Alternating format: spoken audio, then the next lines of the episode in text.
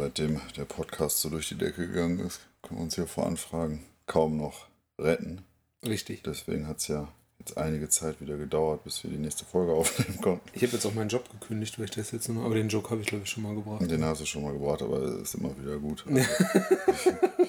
In meinem Alter vergisst man schon mal solche Also es ist auf jeden Fall über einen Monat her, dass die letzte Folge von uns lief. Es war die 30. Folge, damit sind wir heute bei der 31. Folge, wozu wir euch hiermit erstmal herzlich willkommen heißen möchten. Herzlich willkommen. Genau, herzlich willkommen. Schönen guten Abend. Schönen guten Abend, schönen guten Tag.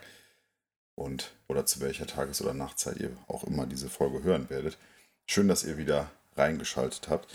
Dass wir uns jetzt über vier Wochen nicht gemeldet haben, liegt vor allen Dingen an der Urlaubszeit. Natürlich nicht, wie wir eingangs erwähnt haben, dass uns alle Sponsoren und Partner und so die Türen einrennen, weil wir so einen geilen Podcast machen. Schön wär's. Nein. Wir sind wieder da, Folge 31. Hast du Bock? Ich habe äh, richtig viel Bock. Ich habe jetzt auch äh, entgegen meiner sonstigen Gewohnheit auch richtig viel gesehen. Von daher kann das nur eine gute Folge werden. Ich denke auch. Ich habe mich auch viel mitgebracht. Könnte sogar auch eine lange Folge werden. Befürchte ich fast. Oder wir schieben halt was in die nächste Folge. Wir schauen mal. Wir schauen mal. Dabei waren wir gar nicht so häufig gemeinsam im Kino. Nee, das stimmt. Das ist uns genau. das Schade eigentlich. Es läuft nämlich auch sehr viel Gutes, aber da du ja dann es vorgezogen hast, dann alleine ins Kino zu gehen und mich dann nicht mitzunehmen. Während du im Urlaub warst. Ja, da kann ich ja dann nicht jetzt zu Hause entgegen deiner ursprünglichen Ankündigung Ja. mit mir nochmal gemeinsam in Mission Impossible Teil 7 Ich war mit dir in Zu gehen? Oppenheimer. gehst du dann doch nicht. Dann in Oppenheimer war ich jetzt zweimal. Also ihr seht und hört, es dreht sich hier vor allen Es Dingen. kracht hinter den Kulissen. es knirscht im Gepäck. Es- äh, Oppenheimer wird das, wie die coolen Kids von heute sagen, Centerpiece, Ja. Oh Gott, ey, Centerpiece, ja. Auf jeden Fall wird es, glaube Cornerstone. ich. Mhm. Boah, furchtbare Begriffe. Also dieser Marketing. Oppenheimer ist key. Ja, genau. ja, ja, absolutely.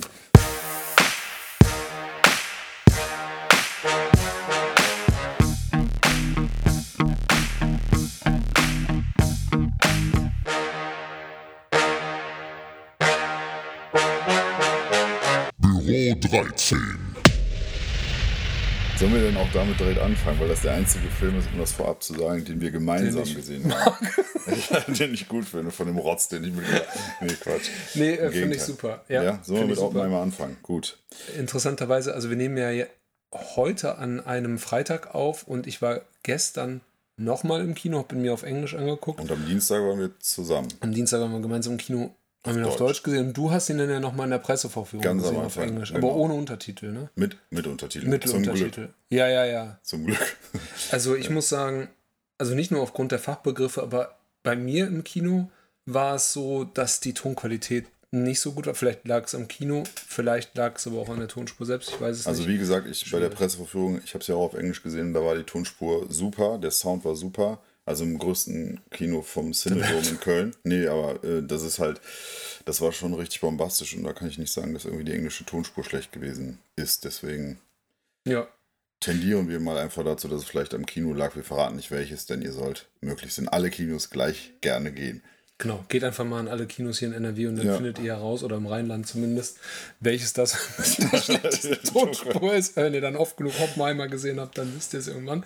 Genau. Worum geht es denn in Oppenheimer? Ich glaube, man kann es relativ schnell umreißen, denn wir alle wissen ja ungefähr, worum es Ja. in Oppenheimer geht. Ja. Ich habe gerade äh, mir eine Fanta aufgemacht, das war jetzt der merkwürdige Ton. Eine Fanta Zero. Zerro. Ja, for free. Witz, ja. Ja, natürlich. Äh, kaum überraschend geht es in Oppenheimer, in dem neuen Film von Christopher Nolan, der seit dem 20. Juli dieses Jahres im Kino ist und 181 Minuten geht. Also ihr könnt euch schon mal auf ein ordentliches, wie Jürgen Klopp sagen würde, Brett einstellen. Brutal. Genau. Und es ist, ja, es ist eine Biografie, ja, mit, logischerweise mit historischen Inhalten, aber auch leichten Thriller-Elementen. Zumindest wird das ja so von Christopher Nolan aufbereitet, der auch das Drehbuch geschrieben hat. Und handelt natürlich von J. Robert Oppenheimer, dem berühmten Vater der Atombombe. Gespielt von Killian Murphy. Ich glaube, da können wir vorab sagen, ich finde, er macht es überragend. Ähm, Absolut. ja, aber wie die meisten Darsteller, auf die wir bestimmt später noch zu sprechen kommen. Und es ist ein Biopic, aber kein gewöhnliches Biopic. Wir sehen das Leben von Robert Oppenheimer auszugsweise, aber auch durcheinander. Und zwar auf drei verschiedenen Zeitebenen, wenn ich mich richtig ich das richtig sortiert mhm. bekomme, weil das ist ja. gar nicht so einfach, muss man dazu sagen. Aber es hat schon dramaturgisch seinen Sinn. Denn wir springen sehr oft in den Zeiten hin und her. Wir wechseln auch zwischen Schwarz-Weiß und wir wechseln zwischen Bunt. Wir wechseln zwischen den jungen Jahren von Oppenheimer, wie er als ja, Student ist, dass er da schon feststellt, er ist eher der Theoretiker, kann mit äh, der Arbeit im Labor selbst jetzt nicht so viel anfangen. Und im weiteren Verlauf soll sich auch, auch herausstellen, dass Theorie nicht immer mit der Praxis gleichzusetzen ist. Auch wenn man alles berechnet hat, kann es in der Praxis sich nochmal anders entwickeln, was auch ganz entscheidend für die Fortschritte beim Bau der Atombombe gewesen ist. Dann sehen wir aber auch Oppenheimer nach dem Abwurf der ersten beiden Atombomben, was das mit ihm gemacht hat, wie er durch Intrigen aus dem Sicherheitsrat, ne, Verteidigungssicherheitsrat raus, ja, wie soll man das sagen, rausgeworfen wird, mehr oder weniger.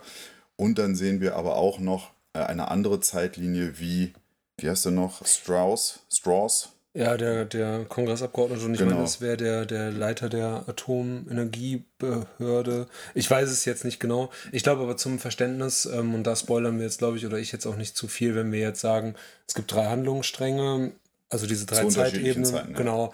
Einmal dieser ganze Bau der Atombombe, also des Manhattan Projects, also genau. von seiner Anwerbung bis zum Bau, bis ja. zum Abwurf.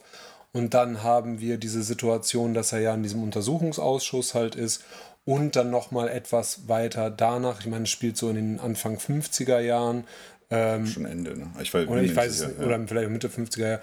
Ähm, Von Louis Strauss. Genau, wo es halt, ähm, wo dieser Louis Strauss dann auch in diesem größeren, ich sag's jetzt mal, Untersuchungsausschuss dann halt aussagt und es ja auch Weil darum geht, er will ins Kabinett aufgenommen werden, genau, und während sich da auf dem Höhepunkt seiner Macht, mehr will ich damit äh, will ich da jetzt auch nicht sagen, aber ich glaube, um den Film zu verstehen, und da nehmen wir jetzt auch nicht zu viel vorweg, denn im Prinzip ist die Geschichte ja bekannt. Sie beruht ja auch auf der ähm, Biografie ähm, Prometheus, oder irgendwie ja, genau. Prometheus. Ich will jetzt nicht zu viel spekulieren, aber so, das ist so das Grundsetting. Und was ich jetzt ähm, auch so gehört habe, und äh, da waren wir uns ja auch einig, dass, dass diese Erzählstruktur vielen so negativ aufgestoßen ist, weil sie ja, doch vielen, relativ. Vielen gar nicht, aber punktuell wurde das schon mal Weil es so verworren ja. ist. Ne? Und es mhm. ist ja bei Nolan ja auch nicht selten, dass man mehrere Zeitebenen hat, ne? verschiedene Handlungsorte und ja. so weiter und so fort. Ich muss aber sagen, dass ich dem Film schon gut folgen konnte.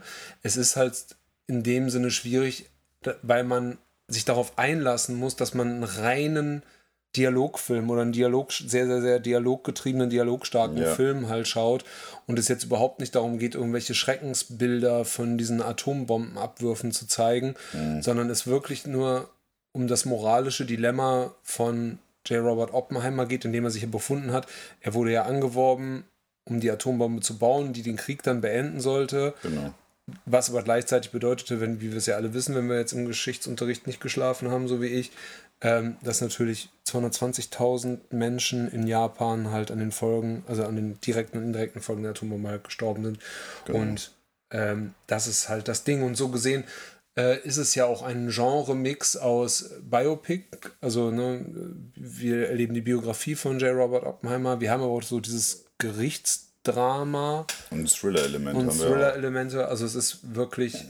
Äh, ich fand es fantastisch und jetzt beim zweiten Mal, ich war auch mit meiner Frau darin, sie fand den ähm, ein bisschen langweilig. Okay, ähm, ich fand ihn, fand ihn super, ich fand die Darsteller super. Ähm, ich habe mich so ein bisschen an den Frauenrollen gestört. Ähm, seine Frau Kitty wird gespielt von äh, Emily Blunt und seine Geliebte von Florence Pugh, die Pugh, ich ja. Per se super finde. Und das, was sie tun, ist auch gut, was sie auf der Leinwand machen. Ja, es kommt halt ein bisschen zu kurz und dann natürlich auch immer so dieser Anspruch, also wir leben oder wir erleben da ja ein Zeitalter, wo ja Frauenrechte nicht so groß geschrieben wurden, dann aber immer so dieses, ähm, ja, ich muss jetzt aber gucken, dass es trotzdem dann ja nicht, nicht nur Beiwerk ist und dann ja Emily Blunt da so ein paar äh, Dinge da ins Drehbuch geschrieben worden sind, wo ich mir dachte, so, ja, okay, das ist jetzt nur Konsens irgendwie. Ähm, das fand ich ein bisschen schade. Aber alles in allem habe ich den Film sehr genossen.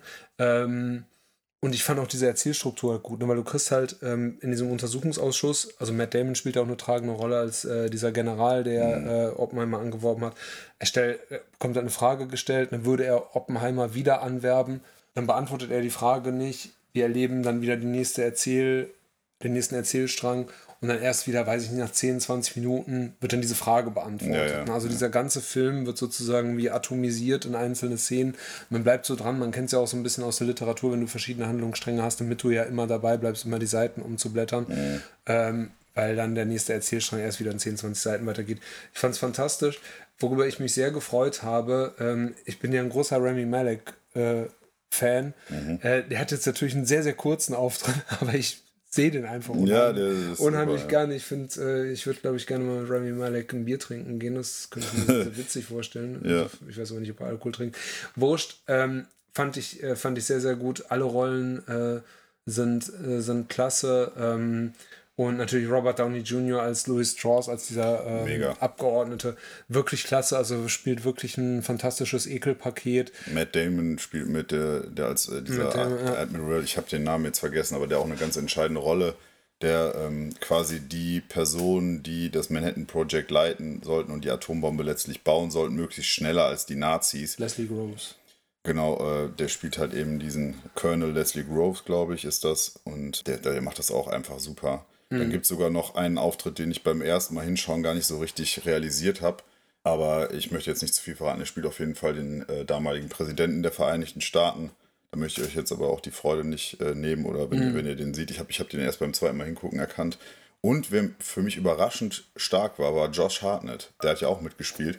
Und den fand ich mega gut. Und ich habe mich super gefreut, dass der mal wieder eine größere Rolle hatte. Hat mir super gut gefallen. Also den hat man ja, ich, kann- ich kenne den halt noch von früher, von vor 10, 20 Jahren, aus den, weiß ich nicht, aus diesen äh, Thrillern, ne, aus diesen Teenie-Slasher-Filmen und Komödien und so. Und der hat ja lange keine große Rolle mehr. Jetzt zuletzt im Guy Ritchie-Film, in dem letzten, aber jetzt mal wieder in so einem riesigen Ding, fand ich den schon toll. Also den mal wieder zu sehen. Und Matthias Schweighöfer haben wir als Heisenberg noch mit dabei. Dane der Hahn ist noch mit dabei. Casey Affleck ist mit dabei. Also das ist schon eine Besetzung, die, die seinesgleichen sucht. Ähm, das ist schon echt, echt stark. Und ja, ich kann, ich kann dir da nur beipflichten. Also ich fand Oppenheimer überragend. Ich habe nach der Pressevorführung, die ich ja auf Englisch geschaut habe mit Untertiteln, da hatte ich das Gefühl, ich habe nicht alles zu 100% verstanden, trotz Untertitel. Als wir ihn jetzt auf Deutsch nochmal geschaut haben, der ist nochmal gewachsen jetzt so in den letzten Tagen. Also ich, Ja. ich würde dem auch jetzt äh, auf jeden Fall 4,5 von 5 geben. Also ich finde den richtig, richtig gut. Ich finde auch das Sounddesign super. Ich finde das mit den Frauenrollen, ich kann das schon verstehen, wenn man da sich so ein bisschen dran stößt. Mich hat es jetzt nicht gestört, weil die Frauen haben natürlich einen Teil in seinem Leben ausgemacht, aber es soll ja, die Oppenheimer steht ja im Fokus und eben die Atombombe und was hat die mit Oppenheimer gemacht und das Ganze, was darum, da war, haben die Frauen Figuren genauso wie seine Freunde, ne, der, sein bester Freund, von der, der hat ja auch teilweise da noch einen Platz bekommen, der dann kurzzeitig das Kind von, von ihm übernimmt und so, der hat ja auch nur wenig Raum bekommen. Ich glaube, das wäre einfach zu viel geworden, dann noch diese Figuren noch weiter oder denen noch mehr Raum zu geben. Für mich hat das gereicht, um einen Eindruck zu bekommen. Deswegen werfe ich das dem Film nicht vor, weil das ja auch jetzt nicht äh, die Gewichtung auf, der, auf dem Liebesleben von Oppenheimer war, sondern eben eine Oppenheimer Atombombe, wo wir ihn kennen. Und um das vielleicht noch kurz einzufügen, es geht um American Prometheus, heißt die, die, die genau, die Ja, ich habe mir die. Biografie auch runtergeladen. Ich hab, bin jetzt noch nicht dazu gekommen, die zu Ja. lesen, weil es ist auch ein riesiger Ziegel. Ja. Aber ähm, ja, Aber das, das macht der Film schon. Ich bin auch aus dem Kino rausgekommen und habe gedacht, ich muss mir mal wirklich nochmal genauer angucken, ne, was diese einzelnen Figuren überhaupt gemacht haben und ne, wie war sein Leben noch oder wie war das noch detaillierter und so. Das, das macht der Film schon. Also der schürt schon so ein bisschen mehr Interesse. Und vielleicht noch für diejenigen, die nicht genau wissen, äh, wer Prometheus oder Prometheus war, das war ein, war, glaube ich, ein Gigant, ein Halbgott, der den Göttern das Feuer geklaut hat, der Sage nach und den Menschen gegeben hat. Und dafür wurde er, glaube ich, an Felsen gekettet und gequält und musste immer wieder, ich glaube, am- jeden Tag oder so kam ein Rabe und hat seine Leber gefressen oder Ja, sowas. genau. Ist das so? Mhm, genau. Ja, da hat doch auch hier dieser The Lighthouse, hat doch dieses Bild auch genutzt, ne? Um ja. am Ende, wenn ich In mich richtig erinnere, mit Robert Pattinson. Ja, und, ja. äh, Der genau. ist auch super gut. Ja, also das äh, deswegen und der Film beginnt auch mit einem äh, mit diesem Zitat von Prometheus und ja spielt so eben darauf an, dass Robert Oppenheimer am Anfang eben denkt, okay, wir müssen schneller als die Nazis die Atombombe bauen, weil wir ja gegen die Nazis im Krieg stehen und wenn die die zuerst hätten, wäre es natürlich eine Katastrophe, dann haben lieber wir sie und können damit drohen und können den Krieg beenden. Und nachdem die Atombombe dann tatsächlich auf Hiroshima und Nagasaki geworfen wurde, macht das natürlich auch was mit ihm. Und er fühlt, er hat Blut an den Händen und fühlt sich unheimlich schlimm. Und das wird auch immer wieder immer wieder gezeigt, dieser Zwiespalt zwischen ihm, nachdem das tatsächlich passiert ist mit der Bombe, weil keiner konnte sich natürlich damals ausmalen, wie die Ausmaße von so einer Detonation mhm. überhaupt sind. Und das, finde ich, macht der Film schon richtig gut. Genauso wie er eine tolle Klammer bildet, finde ich, mit dem Dialog, der am Anfang nur angedeutet wird zwischen ihm und Albert Einstein und am Ende diesen, dieses Films dann dieser, dieser Dialog aufgelöst wird. Mhm. Und finde ich auch ein richtig tolles Ende. Ja, es ist so interessant, weil dieser Film halt so atmosphärisch so dicht ist, weil du bewegst dich da ja auch ähm, ja, bei, auf unbekanntem Gebiet, ne? weil niemand wusste ja, wie, nutzt, wie, wie, wie lässt sich Atomkraft halt nutzen oder wie lässt sich Atomkraft ja. so in einer Bombe halt nutzen. Und dann gibt es ja auch diese Szene und die ist ja auch im Trailer, ähm, wo ja Matt Damon sagt, ja, äh, die Wahrscheinlichkeit von null dass wir die Erde nahezu, zerstören oder nahezu, nahezu null. Und er sagt, ja, null wäre besser. Ja, ja. Und es geht halt darum, dass nicht klar war, ob eine Atombombe oder die Zündung oder ein Abwurf einer Atombombe eine unstoppbare Kettenreaktion halt auslöst, sodass halt alles ausgelöst wird. Ja, genau, es ist ja eine Kettenreaktion im Rahmen dieser Explosion, aber die endet dann irgendwann. Aber man konnte damals nicht mit hundertprozentiger Wahrscheinlichkeit sagen, dass die tatsächlich endet. Und wenn die weitergegangen wäre und dann diese Feuersäule bis in die Atmosphäre gekommen wäre, hätte die halt die Atmosphäre komplett verdampft und dann wäre hier Licht aus gewesen auf dem Planeten. Das, das wird halt auch super dargestellt. Insgesamt finde ich, dass dieser Film ein absolutes Kinoerlebnis ist. Ich finde es auch toll übrigens, dass die Trinity, also quasi diesen ersten Testlauf der Atombombenzündung in Los Alamos, diese, dieses Gebiet, dieses Sperrgebiet, wo die dann über 3000 Menschen zusammengezogen haben, um eben mit den besten Wissenschaftlern möglichst schnell die Atombombe bauen zu können oder entwickeln zu können, dass die diesen Testlauf der, der ersten Explosion in Los Alamos mitten in der Wüste, dass die das quasi als den Kern des Films genommen haben und dass die nicht zeigen, wie die Bombe dann in Hiroshima und Nagasaki mhm. niederging. Das finde ich, das hätte ich sehr, irgendwie sehr, wie sagt man, pietätlos oder so, hätte ich das gefunden. Ich fand super, dass die das genommen haben und ich finde auch, wie sie die Explosion inszeniert haben mit dem, mit dem Soundeffekt, dass man zuerst halt diese unglaubliche Explosion sieht und dann wirklich Sekunden und Minuten später erst diese Druckwelle kommt mit dem Sound, der einen dann wegbläst im Kino. Das ist wieder richtig gut gemacht. Ich finde es halt total bemerkenswert, dass in dem Film halt keinerlei CGI vorgekommen ist. Und das ist wirklich krass. Und gerade wenn man bedenkt, dass Christopher Nolan, klar, der, der nutzt nicht viel CGI in seinen Filmen und das macht es ja immer so besonders. Aber dieser Film ist eigentlich kein High-Concept-Film, wie er es ja sonst immer macht, wie in, weiß ich nicht, Inception. Ne? Also dann mhm. wirklich diese, ja, in, in, in, Träume einbrechen und dann in drei Traumebenen oder in Interstellar hier mit Gravi Gravity und dann noch in Weltraum und neue Erde finden und so. Das ist ja wirklich nur, in Anführungsstrichen, nur ein Biopic. So. Und er schafft es trotzdem mit dem Film, also den Zuschauer richtig wegzublasen. Also mir ging es auf jeden Fall ja, so. Ja, ich finde, er, halt, er hat es halt klug gemacht in dem Sinne, als der Sonne, wie du ja schon gesagt hast, dass er sich einmal gespart hat, dass wir diese Menschenopfer halt sehen oder die Opfer ja. halt sehen. Ähm, Du siehst ja nur das Gesicht in dem Moment von Oppenheimer, ne? Also ja, genau. Und es gibt ja auch dieses berühmte Interview, ne, wo er auch dieses Zitat herbringt, jetzt bin ich zum Tod geworden aus ja. dieser indischen, äh, bin ich jetzt auch, bewege ich mich jetzt auf dem Eis, ja. genau, aber auf mhm. dieser, ähm, in, in dieser Sagengeschichte. Äh, und das ist halt klug, weil wir haben davon genug Bilder gesehen, sondern es soll ja darum gehen, ähm, dass Oppenheimer einfach ein Genie war. So, das muss man ja jetzt mal völlig ideologiefrei mhm so betrachten. Und das ist ja auch Thema dieses Films. Auf der anderen Seite aber natürlich ja auch so das Unheil ja auch mit in die Welt gebracht hat. Ne? Mhm. Und das wird halt dort verhandelt. Und das wird mit so einer Intensität gemacht, dass du halt wirklich äh, dran bleibst, auch über die ja. drei, drei Stunden. An manchen Stellen hätte ich mir gewünscht, klar, die hätten jetzt ein bisschen mehr Tempo gemacht oder hätten so die Schwerpunkte ein bisschen anders gesetzt. Aber es ist ein super Film, der von der Atmosphäre lebt, der dialogstark ist ähm, der diese ähm, ja, Twists and Turns in dem Sinne hat, ne, wer betrügt da vielleicht mhm. wen, wer versucht sehr jetzt die beste Figur dann am Ende zu machen ja. und natürlich vor allen Dingen um das Innenleben von J. Robert Oppenheimer in dem Sinne, ähm, wie gehe ich jetzt mit dieser Schuld um, äh, habe ich jetzt äh, äh, ähm, Schuld auf mich geladen oder nein, bin ich jetzt ja. nur ein ausführendes Organ oder nicht. Ja, ja, ja, das ist das ist auch ganz spannend, so was, was diese Frage angeht. Also gerade, und da finde ich, macht Emily Blunt dann einen super Job, ganz am Ende bei der Verhandlung, als die Verhandlung äh, um seine Sicherheitsakkreditierung äh, oder wie man das auch mal nennen mag, dann im Ende zugeht und man weiß eigentlich schon, wie es äh, ausgeht, wo dann immer wieder so die alten Sachen auf den Tisch gebracht werden, dass er den Kommunismus oder der kommunistischen Partei damals in den USA ja, richtig, beigetreten ja. hätte, war er ja nie. Er war nie Parteimitglied, sondern er hat einfach nur Menschen geholfen damals im spanischen Bürgerkrieg. Er hat die Ideen schon begrüßt. Also, ja, klar. Aber, ähm, er hat es ja, gelesen, aber er war er nie war in einer Partei und er war ein, ein treuer Amerikaner. Also das, das war er. Aber trotzdem wurde das eben immer wieder auf den Tisch gelegt, um zu sagen, nee, du darfst jetzt hier nicht mehr mitmachen. So. Und ihm wurde quasi das, obwohl er gesehen hat, wie schlimm die Atombombe ist, was die. Und er hat sich auch immer dann gegen den Einsatz der Atombombe ausgesprochen und auch gegen die Weiterentwicklung zur Wasserstoffbombe. In der Folge. In der Folge, nachdem er gesehen hat, was passiert ist und wie er sich danach gefühlt hat. Und dann wurde ihm halt die Chance genommen, weiter Einfluss zu nehmen. Und damit musste er dann auch erstmal klarkommen.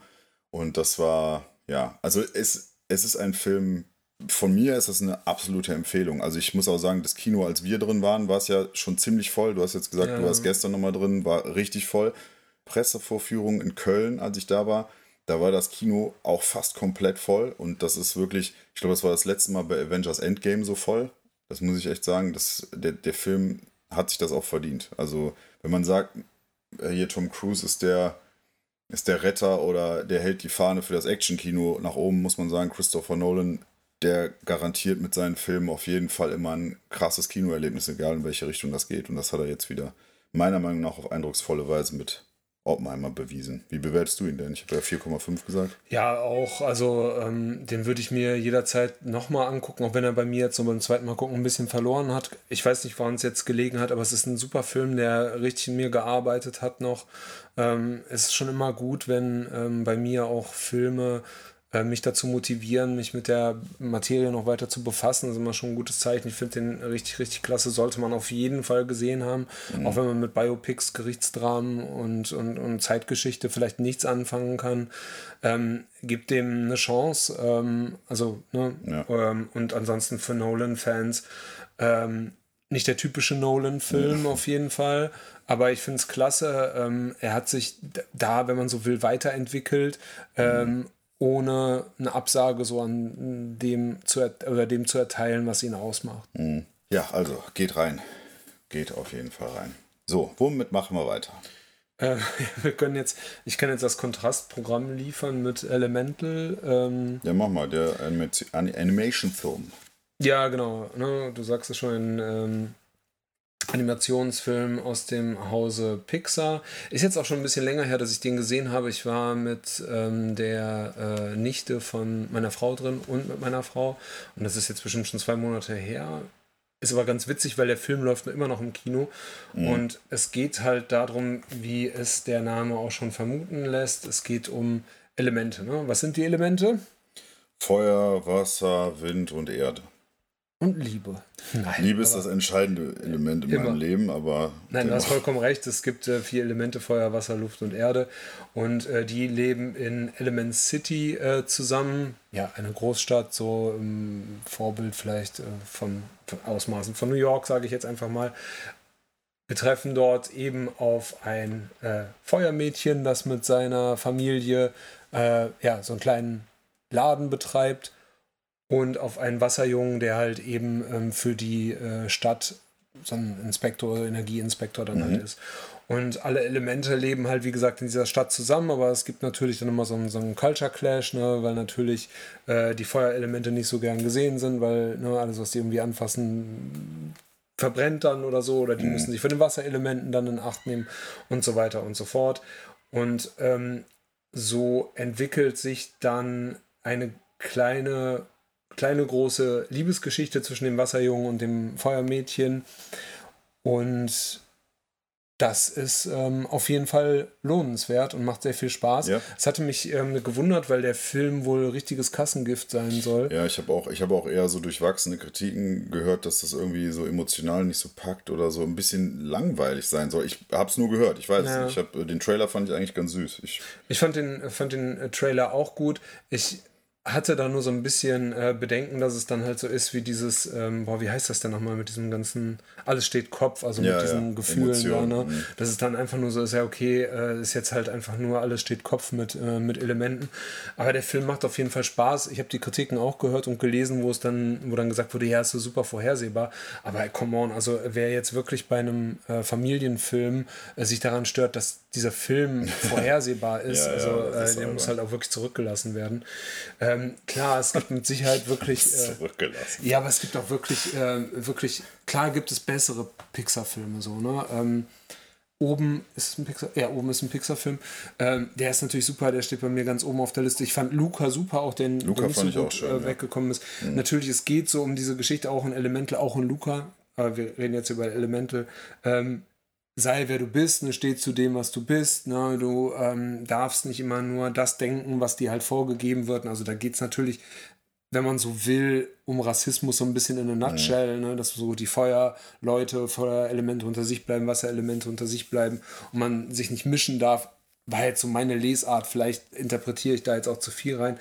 Ähm, aber es klappt halt ganz gut. Ähm, und also die Message und ähm, das Feuermädchen, ähm, ja, hat halt dann noch so diesen, äh, diese Problematik dann mit der Familie, äh, dass sie den Laden vom Vater übernehmen soll, aber erst wenn sie dafür reif genug ist, weil sie ist immer sehr aufbrausend und mhm. so weiter und so fort. Der Vater will sie eigentlich zur Ruhe setzen, ähm, ist natürlich dann gegen diese Verbindung mit diesem Wasserjungen. Tut mir leid, wenn ich habe die Namen jetzt nicht drauf, aber ich äh, reiße es jetzt einfach mal so kurz runter. Ähm, und das ist so das ganze Setting und ich äh, hatte auf jeden Fall Spaß mit dem Film. Der, also der drückt bei mir auf jeden Fall die richtigen Knöpfe und ähm, mit ja eine Stunde 42 Minuten ist das auch absolut äh, in Ordnung. Was gibst du dem? Weggeguckt. Ähm, ja, einfach aufgrund der Tatsache, dass es wirklich bessere Pixar-Filme gibt, äh, würde ich ihm 3,5 äh, Sterne geben. Ja. Okay. Aber von Herzen. cool. Ja, von Herzen ist auch meine Besprechung des nächsten Films. Wo du in reingehen wolltest. Wo ich, wo ich, den, den, ich, den ich dennoch zweimal gesehen habe. Äh, einmal Pressvorführung, einmal so noch im Kino. Mission Impossible 7, Dead Reckoning Teil 1. Der erste Teil des zweiteiligen angeblichen Finales rund um Ethan Hunt, gespielt wie immer von Tom Cruise.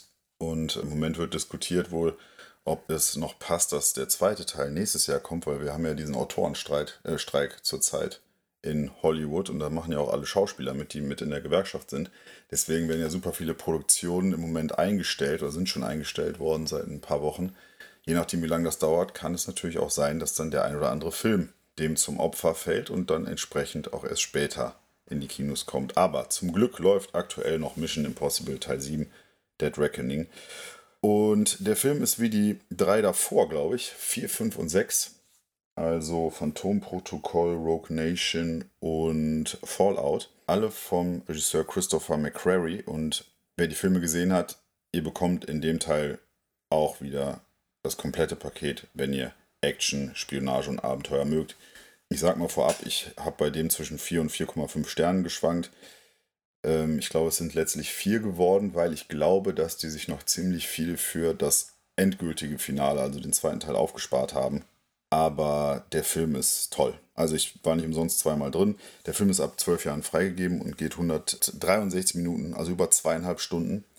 Keine Minute langweilig, kann ich dazu sagen. Und ja, neben Tom Cruise spielen auch erstmals spielt Haley Atwell mit, die ich seitdem die bei American Soldier, äh, American Soldier sag ich schon, Captain, äh, nee, äh, bei Captain America mitgespielt hat als die Liebe von äh, Chris Evans, also äh, Captain America. Da habe ich mich ein bisschen in Haley Atwell verliebt und sie spielt jetzt an der Seite von Tom Cruise, die eine Diebin Grace spielt und die treffen aufeinander. Und es geht darum, dass zum ersten Mal in der Mission Impossible Reihe ist keine Person der direkte Bösewicht. Der Bösewicht ist eine Entität, also ein sehr zeitgemäßes Thema, also eine KI. Und Tom Cruise und sein Team müssen, weil die KI mehr oder weniger alles, was mit Internet etc. zu tun hat, über die ganze Welt verteilt, müssen Tom Cruise und sein Team zwei Schlüssel finden. Denn die KI, der Hauptcomputer, der Hauptchip ist irgendwo verborgen. Das sehen wir auch direkt im Prolog, der mich so ein bisschen an Crimson Tide, also an die U-Boot, an den super U-Boot-Film aus den 90ern erinnert hat. Richtig starker Prolog im Übrigen von Mission Impossible. Und da sieht man schon, dass diese zwei Schlüssel, die gesucht werden, Zugang zu diesem U-Boot beziehungsweise zu der Entität, die in diesem U-Boot verborgen liegt, bieten. Und darum geht es in dem Film. Die Entität möchte natürlich nicht, dass die Schlüssel gefunden werden. Tom Cruise und sein Team, beziehungsweise Ethan Hunt und sein Team, müssen diesen Schlüssel finden, denn es ist natürlich sehr gefährlich, wenn eine künstliche Intelligenz so viel Macht hat. Und äh, ja, das kann natürlich dann auch im Weltkrieg enden, etc. pp. Das ist meiner Meinung nach einmal mehr ein Actionkino oder Actionkino, wie es sein sollte. Wie es heutzutage eigentlich auch nur noch Mission Impossible macht, mit Abstrichen. Was heißt mit Abstrichen? Aber John Wick ist natürlich eher so ein kampflastiges Actionkino. Hier haben wir so ein eher so spinagemäßiges Actionkino. Und der Film hat mich total umgehauen. Also natürlich manche Dialoge, muss ich sagen, die, haben, die waren mir dann ein bisschen zu pathetisch. Das ist dann nicht so gut geschrieben. Das stört mich aber in, bei dem Film nicht, weil deswegen gehe ich da nicht rein. Ich möchte da Action sehen und die, die hat man da. Man hat eine super geile Verfolgungsjagd durch äh, Italien wo auch noch so ein bisschen Slapstick mit drin ist, wo man wirklich mal schmunzeln kann, die Chemie zwischen Tom Cruise und äh, Haley Atwell passt.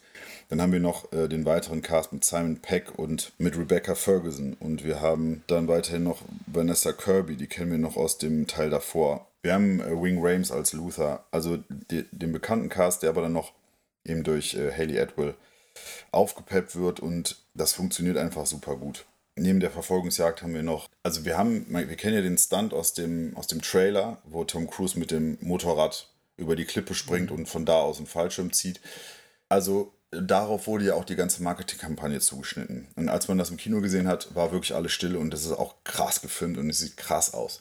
Es ist meiner Meinung nach aber nicht das krasseste, was bisher die Reihe geboten hat, denn da ist dann der Burj Khalifa Tower, als Tom Cruise da rumgeklettert ist, oder auch die Flugzeugszene in Rogue Nation, oder auch die Hubschrauberverfolgungsjagd in, ähm, in hier Fallout, die sind alle ähnlich krass. Also die sind teilweise, finde ich, die sogar noch krasser. Aber diese, ich habe mir das äh, Featurette dazu angeguckt, zu diesem Stunt.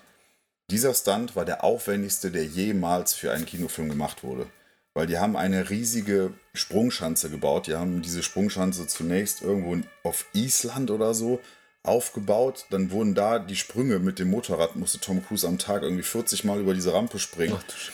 Dann mussten die den ganzen Kram, als das dann, ne, und wo, wo soll die Kamera äh, installiert werden? Wo sollen die Drohnen herfliegen in dem Moment? Wann muss er das Motorrad loslassen? Wann muss er den Fallschirm ziehen? So, das, das ist ein unglaublicher Aufwand. Müsst ihr mal bei YouTube gucken. Gebt da einfach ein, Stunt und dann einfach äh, Mission Impossible 7 und dann Featurette, dann könnt ihr euch mal so ein Making-of angucken. Das geht, glaube ich, 10 Minuten oder so. Lohnt sich auf jeden Fall. Und da mussten die auf jeden Fall dieses ganze Equipment tatsächlich auf einen Berg schaffen. Und die mussten das halt alles mit Hubschraubern da hochfliegen, weil das so hoch war. Und jede einzelne Eisenstange von dieser riesigen Rampe alleine. Und ähm, die haben, glaube ich, an einem Tag, dann ist er dann viermal oder fünfmal da runtergesprungen mit dem Motorrad, hat immer wieder einen Fallschirm. Und er musste vorher noch Paragliden lernen und den ganzen Kram dafür muss ich sagen, ziehe ich wie bei allen anderen Filmen halt den Hut vor Tom Cruise. Ne? Ich meine, der Mann ist, glaube ich, 61 Jahre alt. Ich glaube, der altert nicht. Und der macht das halt einfach wieder überragend. Und wenn man sich überlegt, so Sylvester Stallone, Arnold Schwarzenegger, so die Actionhelden unserer Kindheit mehr oder weniger oder Jugend, ne? Also, wenn man sich dann anguckt, die haben halt nie irgendwas selber gemacht in ihren Actionfilmen. Und der macht wirklich alles selber. Und das ist halt total abgefahren.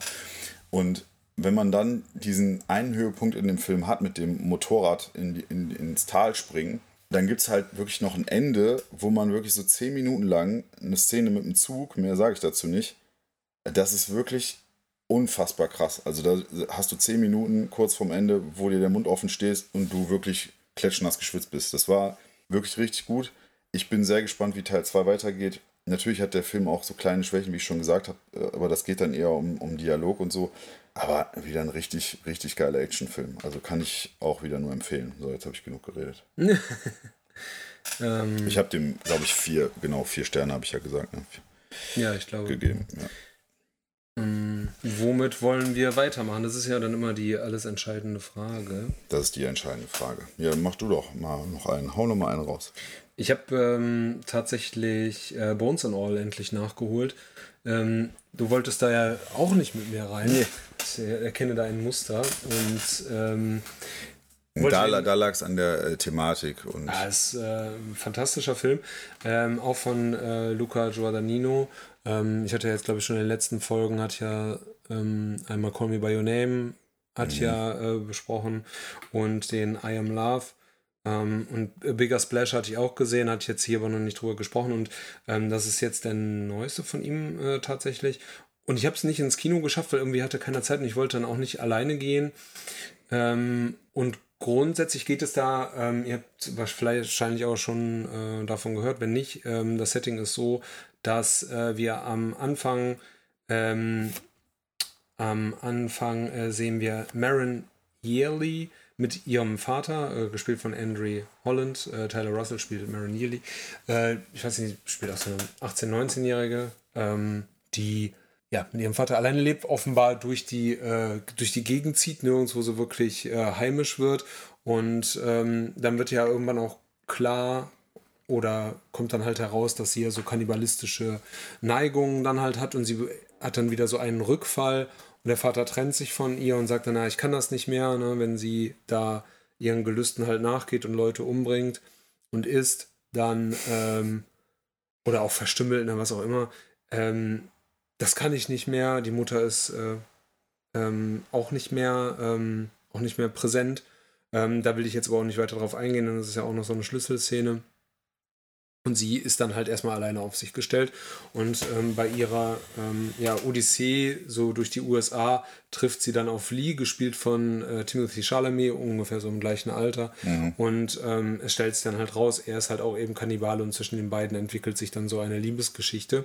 Gleichzeitig äh, werden die beiden oder beziehungsweise ähm, Marin äh, verfolgt von Sully, gespielt von Mark Rylance, der halt auch äh, Kannibale ist. Also es gibt offenbar da so eine Community, in der ähm, in der Welt, in der Luca Giordanini da uns entführt. Und ähm, ja, und so entspinnt sich dann einerseits, wie gesagt, diese Liebesgeschichte, aber auch diese, diese Jagd und dieser Einblick in, ja, eine, wie soll ich sagen, so eine Parallelwelt ist schwer zu sagen. Sicherlich gibt es irgendwie Kannibalismus, aber nicht so da verbreitet wie jetzt wahrscheinlich hoffe ich, wie, jetzt, wie, wie, das uns jetzt in diesem Film da halt äh, präsentiert wird. Ähm, ich fand den Film sehr, sehr gut. Es ähm, ist halt so, dass es der von Giordanino meiner Meinung nach ist, ich habe jetzt nicht alle gesehen, aber jetzt ja schon ein paar genannt, das ist glaube ich der vierte oder fünfte, den ich gesehen habe, der am zugänglichsten ist, will ich gar nicht sagen. Er ist schon sehr sperrig und ähm, es sind auch wirklich richtig, richtig harte Bilder dabei. Ne? Es, ja, äh, es geht schon ans Eingemachte. Ähm, aber es steht halt auch was auf dem Spiel, denn was man ihm ja auch so vorwirft oder was ich Giordanino vorwerfe, ist halt, das sind meistens schöne Bilder und so First World Problems, so der, der Upper Class. Ähm, sind so die Themen, die er dann halt in seinen Filmen verhandelt. Und hier sieht man halt mal so ein bisschen Geschichten vom Rande der Gesellschaft ähm, mit tollen Schauspielern. Michael Stuhlbarg ist auch dabei, der häufiger ja auch in seinen Filmen offenbar auftritt, ähm, den ich auch sehr, sehr klasse finde und auch noch in einem weiteren Film gesehen habe, den ich äh, euch sonst vielleicht auch noch vorstelle. Ähm, und es ist so ein, ja, ich mag ja gerne so diesen Einblick ins Milieu und äh, ne, in, in, in ins Kannibalenmilieu. Ja, auf jeden Fall so ähm, ja so White Trash sowas ne und mhm. und das arme Amerika und nicht mal so dieses glitzernde Hollywood Wolkenkratzer Gedönsrad sondern halt so wirklich diese ganzen Backwood Lost Places äh, Geschichten. Das finde ich sehr, sehr klasse. Bisschen problematisch fand ich äh, das Spiel von, von Taylor Russell, weil so diese innere Zerrissenheit äh, und diese Ausweglosigkeit konnte ich bei ihr jetzt nicht so feststellen und sie wird dann halt so in den Szenen immer mit Timothy Chalamet von dem halt einfach auch an die Wand gespielt. So, das Aber spielt halt. er wieder nun sich selbst oder? Nö, ach, das würde ich jetzt ihm auch nicht so unbedingt attestieren, aber. Ähm, ja, ich habe ich hab, ich hab den Eindruck, so den, ich habe den mittlerweile in so vielen, und der macht ja auch relativ viele Filme, und ich habe den jetzt mittlerweile in so vielen Filmen gesehen, und ich finde irgendwie, der macht, der spielt jetzt nicht wirklich immer sehr facettenreich. Also, du hast ihn einmal gesehen, oh. also finde ich. Ich weiß nicht, also es gibt so Filme wie jetzt zum Beispiel Don't Look Up und. Ähm, ja, da hat er mal ein bisschen anders geschert. Nee, das fand ich eben nicht. Also ich ja, mal da, anders äh, zusammen. Äh, da, da war er so, ähm, so der, wieder so der coole Kiffer-Dude, ne? Und äh, den spielt er ja auch in Lady Bird beispielsweise, ne? Aber wenn man jetzt zum Beispiel ähm, ich habe neulich noch der Dune. Ja, den habe ich, hab ich gestern übrigens noch gesehen nochmal. Da, da finde ich halt auch, also das ist so wie in The King, Netflix-Produktion. Den fand ich auch ganz gut. Den fand ich auch ganz gut, aber der, da erinnert er mich halt komplett an den wieder, Mhm. also so wie er da spielt. Das ist so, ja, egal, wir müssen ja jetzt nicht über Nee, also ich sehe ihn halt gerne. Ich, man muss ein bisschen aufpassen, dass es jetzt nicht einfach zu viel wird. äh, Ja. Ne, dass er jetzt nicht in jedem Film mitspielt. Aber das ist halt, glaube ich, auch so ein bisschen das Los so dieser ganzen A-Lister. Äh, dann hast du halt auch einfach sehr Ja. viele Anfragen und bist dann halt auch eben in hochwertigen Produktionen dabei. Ähm, da ist es halt so, er spielt super, meiner Meinung nach. Ne? Ähm, und ja, ich habe Mark Rylance auch äh, gerne gesehen als Sully, der da halt so, so ein bisschen diesen äh, linkischen ähm, äh, äh, Hillbilly halt spielt, den den beiden dann halt nachstellt und so. Das, äh, das, das war richtig klasse. Äh, auch wieder ein atmosphärisch dichter Film, ähm, der so die ja, Gefühlswelt halt eben auslotet zwischen Liebe, Hass, äh, Angst. Menschenfleisch essen. Menschenfleisch essen, genau. Das, äh, das passt alles. Dazu gibt es einen super Soundtrack von äh, Trent Reznor. Klar, man äh, sollte sich diesen Film vielleicht angucken, äh, wenn man auch dazu in der Verfassung ist. Also, Wie viele Jahren ist der? 18 oder 16? boah, ich weiß es gar nicht. Das ist eine sehr, sehr gute Frage. Ähm, hier steht 16. Ich fand manche Szenen schon Heavy? knackig, Ja. äh, auf jeden Fall, ja, ja. Also dafür, dass es dann ja sehr realistisch gedreht ist, Mhm. ne? dass du halt ähm, Gewaltszenen siehst, ja auch, was weiß ich, in irgendwelchen Zombie-Filmen und so, ist ja klar. Aber dann in einem Film, das halt ein Drama darstellt und dann geht es dann halt wirklich um äh, Menschenessen und so, dann wird es halt schon, ja, geht es halt schon buchstäblich an die Nieren. Äh, für mich aber auf jeden Fall vier Sterne wert. Äh, Mhm. Schaut euch den gerne an, wenn ihr äh, da die Möglichkeit zu habt. Äh, interessanterweise gibt es den äh, momentan, also jedenfalls habe ich ihn momentan, äh, habe ich ihn auf äh, Amazon Prime gesehen, kostenfrei. Ah, okay. Ja, wie gesagt, also die, die Thematik interessiert mich halt nicht so. Deswegen habe ich auch damals abgesagt, als du ins Kino wolltest. Also, Der hat mir, mich irgendwie nicht so angezogen. Aber, ja, mag sein. Ich, manche mögen auch sagen, Manche mögen es heiß. manche, manche mögen es heiß, manche mögen aber auch sagen, dass vielleicht der Kinobesuch des Films, über den ich als nächstes sprechen werde, ein Fehler war. Oder überhaupt ein Fehler war, einen fünften Teil zu machen. Die Rede ist von Indiana Jones und das Rad des Schicksals oder The Dial of Destiny.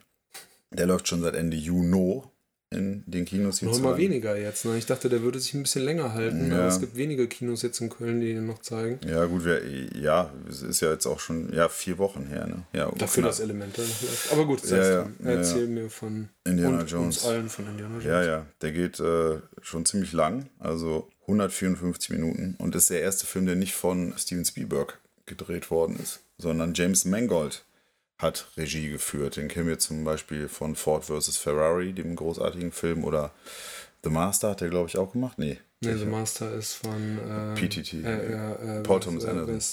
Paul Thomas Anderson, ne? Ja. ich verwechsel immer. Ja. Ja, genau. Ja, auf jeden Fall hat James Mangold schon in der Vergangenheit mehrmals gezeigt, dass er auch ein Meister seines Fachs ist. Deswegen hatte ich mich eigentlich darauf gefreut, weil ich gerade die ersten drei Teile, wie es wohl den meisten auch geht, sehr liebe von Indiana Jones und mit denen auch groß geworden bin. Und Harrison Ford als Indy Jones ist einer meiner großen Kindheitshelden.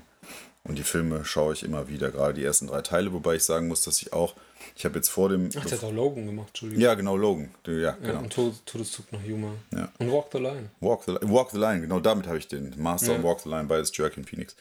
Damit habe ich den gerade verwechselt. Auf jeden Fall habe ich alle vier Teile nochmal angeschaut, bevor ich dann in den fünften gegangen bin. Bin ich mit meinem Vater gegangen. Der war das erste Mal seit 20 Jahren wieder im Kino. und der mag halt Indiana Jones auch und dann waren wir da zusammen drin. War eigentlich so ganz, ganz schön. Der Film an sich, ja, ist der schwächste, kann ich jetzt schon mal vorab sagen. Das ist ja schon mal ein Statement, ne? weil da wurde ja auch häufig Leider. gesagt, so ist der vierte jetzt so, Nee, nee, der schon abgedreht daherkam. Nee, aber der, der, der vierte, den, den fand ich auch nie so schlecht, wie alle gesagt haben. Ich habe dem auch damals 3,5 immerhin gegeben. Den anderen dreien habe ich halt, ich glaube, ich habe dem ersten 5, dem dritten 5 und dem zweiten 4,5 gegeben.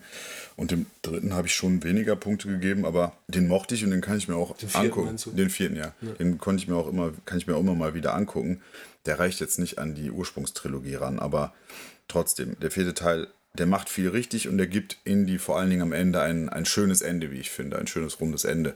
Will ich jetzt nicht zu sehr darauf eingehen, wenn ihr den vierten Teil gesehen habt, dann wisst ihr, was ich meine. Es ist ein schöner Abschluss und jetzt kommt halt wieder einige Jahre später, kommt Teil 5. Die Frage ist, warum? Weil Indy in Teil 4, wie gesagt, ein schönes und angemessenes Ende hinbekommen hat und bei Teil 4 meiner Meinung nach nur die Schwäche war, dass es auf einmal dann am Ende ich verrate nicht zu viel, aber außerirdisch wurde und das passt halt nicht zum Abenteuerfilm. Das ist dann Sci-Fi und das, deswegen habe ich mich damit auch sehr, sehr, sehr schwer getan damals. Aber wie gesagt, rückblickend mag ich den Film eigentlich ganz gerne. Ist jetzt kein Meisterwerk, aber er hat auch viele Stärken aus den alten Indiana Jones-Filmen. Und diese Stärken aus den alten Indiana Jones-Filmen, die der vierte Teil noch teilweise hat, gibt es im fünften Teil leider nur noch sehr, sehr wenig. Deswegen die Bewertung, die ich Indiana Jones 5 gebe, sage ich schon mal vorab, ich habe dem drei Sterne gegeben. Und diese drei Sterne sind vor allem in Nostalgie begründet, weil ich mich sehr gefreut habe, Harrison Ford einfach nochmal im Indie-Kostüm, ich nenne es jetzt mal Kostüm, zu sehen. Wobei ich sagen muss, dass er auch zum ersten Mal der den Anschein hatte, teilweise, dass er wirklich ein Kostüm anhatte. Weil in den ersten vier Teilen fand ich immer okay, das ist einfach Indies Outfit, wenn er auf Abenteuer geht, ne? wenn er nicht im College ist und sein Professor-Jackett anhat. Aber diesmal, weil Harrison Ford eben über 80 ist und er dann noch den Lederhut und die Lederjacke und die Peitsche und, und hier die äh, Camouflagehose oder was auch immer ne, mit den Seitentaschen anhat, das hat für mich nicht mehr so ganz gepasst. Das war aber jetzt nicht das Schlimmste, was mich am meisten gestört hat. Am meisten gestört hat mich leider Phoebe Waller-Bridge, die sogar den Lied, also die Führungsfigur in diesem Film übernimmt, weil Harrison Ford es einfach nicht mehr wirklich kann körperlich. Also er kann nicht mehr schnell rennen, er kann nicht mehr sich Prügeleien liefern. Und das sieht man auch. Also sie haben versucht, ihm da möglichst viel abzunehmen, dass es dann eher in Verfolgungsjagden geht, äh, im Auto, dass er nicht viel laufen muss. Aber in den Momenten, wo er dann läuft, dann sieht man halt, dass da ein über 80-jähriger Mann läuft. Und das ist halt, ich finde, das kratzt leider so ein bisschen an, an der Legende Indiana Jones. Das macht so ein bisschen was, also hat bei mir so ein bisschen was kaputt gemacht. Ich möchte nicht einen alternden Indiana Jones sehen, der verlottert zu Hause sitzt, der gerade in Pension geht und keinen interessiert. So wird es leider am Anfang erzählt, weil auch parallel dazu die Mondlandung in den 60er Jahren geschieht und das das große Thema ist. Und ja, Harrison Ford bzw. Indiana Jones geht am College in Pension, ist mittlerweile geschieden von seiner Frau. Dann haben ihn noch mehr Schicksalsschläge erwischt und er ist einfach ein ja, abgeranzter, alter, verbitterter Mann. Und dann wird er von Phoebe Waller Bridge angesprochen, also von Helena Shaw, der Tochter oder pa seiner Patentochter, also quasi die Tochter eines äh, ehemaligen Mitstreiters von ihm, den man auch aus alten Filmen kennt, angesprochen, dass dieses Rad des Schicksals, ja, dass sie dieses Rad des Schicksals finden möchte und er macht sich auf die Jagd und der Gegenspieler ist Jürgen Voller, gespielt von Max Mikkelsen. Der macht es wie immer gut. Der hat halt so ein krasses Charisma, der kann ja alles spielen und es ist immer gut. Also ich habe den noch nie schlecht gesehen und das passt schon, auch wenn er für mich also die Figur ist halt wie so ein typischer Bösewicht geschrieben, so ein Abziehbild, ne, was man halt so hat. Aber er macht es trotzdem gut, also mit dem, was ihm gegeben wird. Wie gesagt, also das ist so, mir war da auch ein bisschen zu wenig Abenteuer drin. Also man hat da immer mitgefiebert und diese, dieses Mitfiebern, dieses Abenteuer hast du halt in ein, zwei Situationen, aber am Ende doch zu wenig. Dann hast du diese super nervige Phoebe Waller-Bridge, den Charakter, das ist so ein Boah, der Charakter hat mich den ganzen Film genervt. Geht es dir denn um den Charakter oder geht es um die Darstellerin? Nee, die Darstellerin, ich, ich weiß ja, die hat ja, ähm, wo hat die noch mitgespielt? Fleabag. Fleabag hat die ja äh, mitgespielt, ich glaube sogar selbst geschrieben. Ne? Ähm, super. Also ja, ja, ja, ich habe davon auch schon ein, zwei Folgen gesehen. Ist jetzt nicht meins, aber ich kann schon, ich sehe schon die Stärken davon. Und die spielt da mit. Die Schauspielerin, ich habe jetzt nichts gegen die, aber die Figur, die ist halt so unsympathisch und da fragt man sich halt, warum macht äh, Indy auf seine alten Tage das noch mit? So. Und dass Indy nicht mehr der Lead in, dem, in seinem eigenen Film ist, weil er es einfach körperlich nicht kann, sondern immer nur hinterherläuft und es wirkt manchmal so, als ob er sich so anbiedern müsste, ey, nehmt mich doch mit bitte auf dieses Abenteuer. Das passt halt nicht zu dieser Figur und das ist mir die ganze Zeit aufgestoßen und das, also Teil 5, nee, der kriegt von mir noch drei Punkte, weil ich Harrison Ford einfach liebe. Das ist, und du hast halt ab und zu schimmert das durch, was der Film hätte sein können. Ich, ich hätte es am geilsten gefunden, wenn er quasi diese wenn er schon nicht mehr aufgrund seiner körperlichen Konstitution nicht mehr wirklich in jedes Abenteuer reinspringen kann, ne, sich von Liane zu Liane schwingen kann, hochklettern kann, sich prügeln kann, dann mach ihn doch so wie Sean Connery in Teil 3. Dann mach ihn doch so pointiert, witzig mit dem Augenzwinkern, aber der Schlaue, der so im Hintergrund ist. Das haben sie aber nicht gemacht. Sie haben ihn einfach zu einer Figur gemacht, die nicht zu der Vorgeschichte passt. Und das fand ich eher so tragisch und traurig. Und das macht, hat mir den Film dann schon sehr madig gemacht, muss ich sagen. Leider. Klingt schlimm. Ja. Klingt sehr, sehr schlimm, aber dann trotzdem drei Sterne. Ja, weil er hat auch noch ein paar Momente, wo man sagt, ah, ja, da schimmert der alte Indie wieder durch. Hm, so, weißt du? Dann mhm. auch ein paar Rückbesinnungsmomente, wo man denkt, ach, okay, das ist ja ganz nett, dann wieder zurück an, an zu Teil 1 oder zu Teil 3, da fühlt man sich dann zurückerinnert. das ist aber dann nicht die Stärke, die diesen Film ausmacht, sondern du wirst halt dran erinnert. Also mit irgendwelchen Szenen, wo man denkt, ah, das ist ja ganz nett. Das drehen sie jetzt um die, die Situation aus Teil 3 oder mhm. so. So, dann denkst du so, ah, und dann Harrison Ford ist immer noch charismatisch. So. Und wenn du den hörst, wenn du die von Wolfgang Pampel seine Synchronstimme hörst, das ist einfach geil. Also ich, ich finde den einfach super. Mhm. Deswegen mit viel Wohlwollen gebe ich ihm noch drei von fünf, aber ich hätte ihm, ich hätte mir so viel mehr gewünscht und ich hoffe, die lassen jetzt die Finger davon, weil das war jetzt kein Ende, was Indies würdig ist. Das muss ich leider sagen. Also da finde ich Teil 4 rückblickend im Vergleich zu Teil 5, weiß ich Teil 4 jetzt noch mehr zu schätzen. Ja, ich bin gespannt, was sie da noch weiter daraus machen. Ne? Denn irgendwie muss man ja die ganzen Franchises hier irgendwie ausquetschen, damit die alle essen können. Äh, Finde ich sehr, sehr schade. Ich habe äh, interessanterweise, weil ich eigentlich den Film auch noch sehen wollte, ich habe es leider nicht geschafft, aber ich habe mhm. äh, in vorauseilendem Gehorsam äh, mir dann noch Teil 1 und 2 dann noch angeschaut. Weiter mhm. bin ich noch nicht gekommen.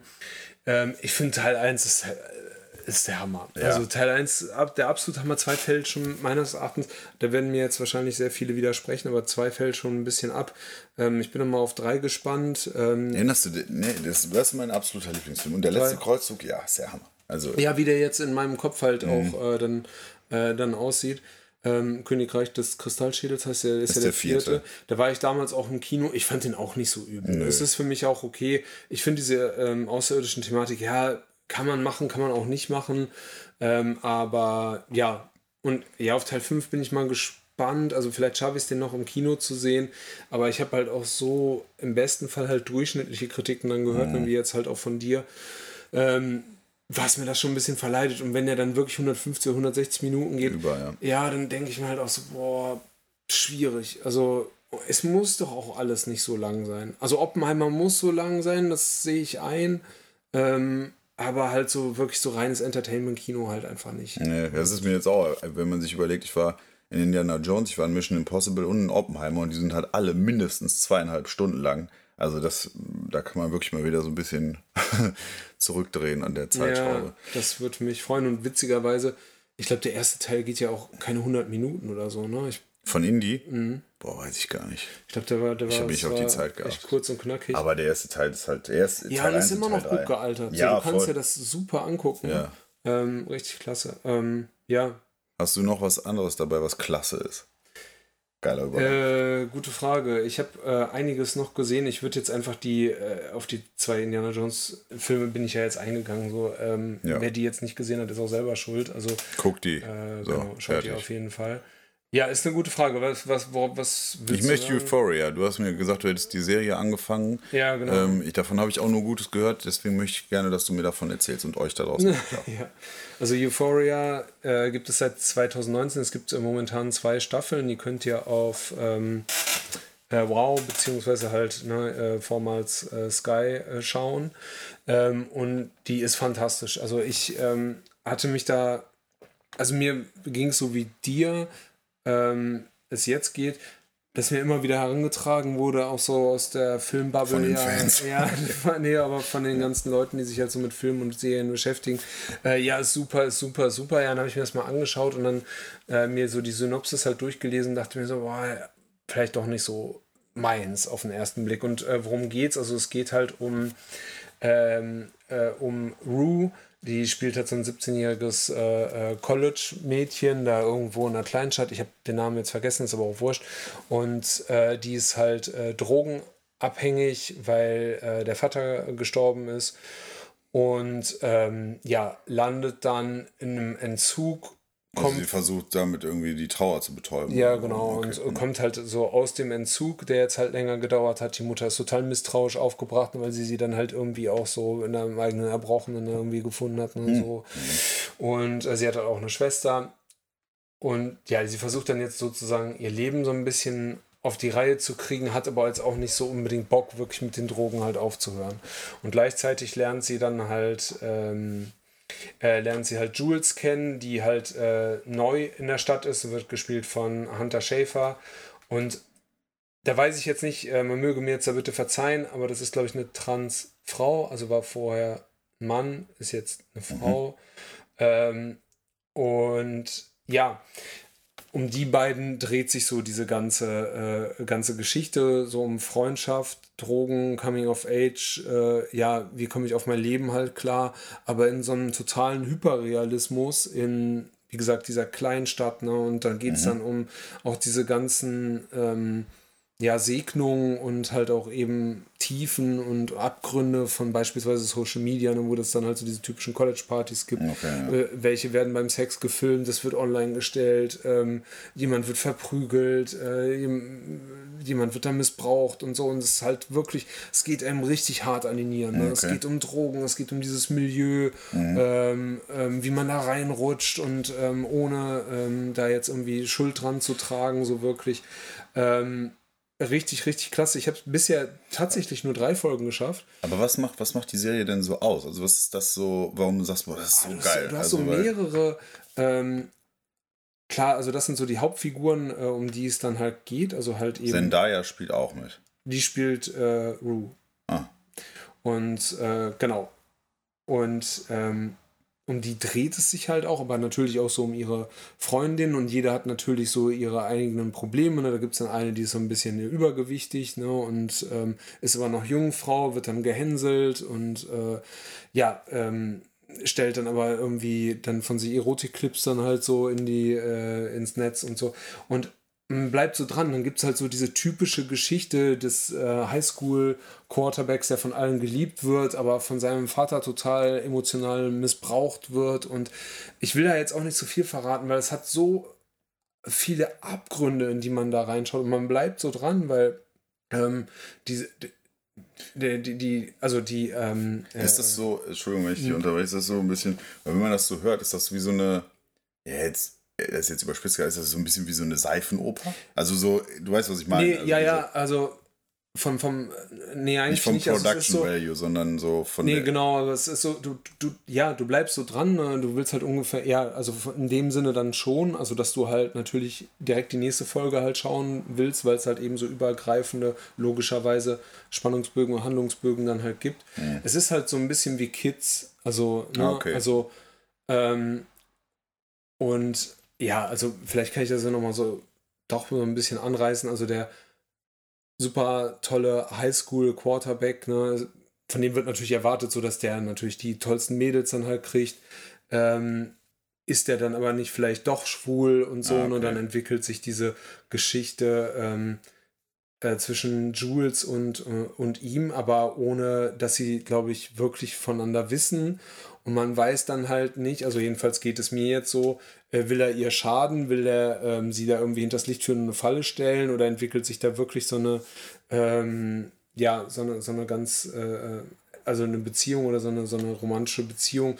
Und ja, die Serie ist fantastisch, also weil ja, du ähm, halt einfach so in dieses, wie gesagt, ne, ich habe es jetzt ja heute schon mal gesagt, in dieses Milieu halt reinguckst ne, und in diesen Mikrokosmos College, ne? welche Sorgen haben die Leute da? Und das ist äh, Drama, ist es dann so. Ja, ja, ja. auf jeden Fall. Mhm. Und ich habe so das Gefühl, dass es, glaube ich, den äh, amerikanischen Teenagern da auf jeden Fall anders geht als noch äh, uns zu unserer Abi-Zeit. Also ich also so schlimm war es dann bei uns, glaube ich, nicht. Also bei Meinst mir du nicht, dass es auch ein bisschen nicht. überzeichnet ist? Habe ich nicht das Gefühl nee. eigentlich. Und ähm, ja, es ist einfach fantastisch, weil es es geht um Drogen, es geht um Gewalt, es geht um sexuelle Gewalt, es geht um Schönheitsideale, es geht um äh, Social Media und die Abgründe davon, es geht um äh, Loslösung von den Eltern und ähm, ja, welches Packerl die noch so miteinander zu tragen haben, Rollenerwartungen und, ähm, und schafft es dann halt so eine kritische Position halt auch einzunehmen zu dem, wie es halt ist,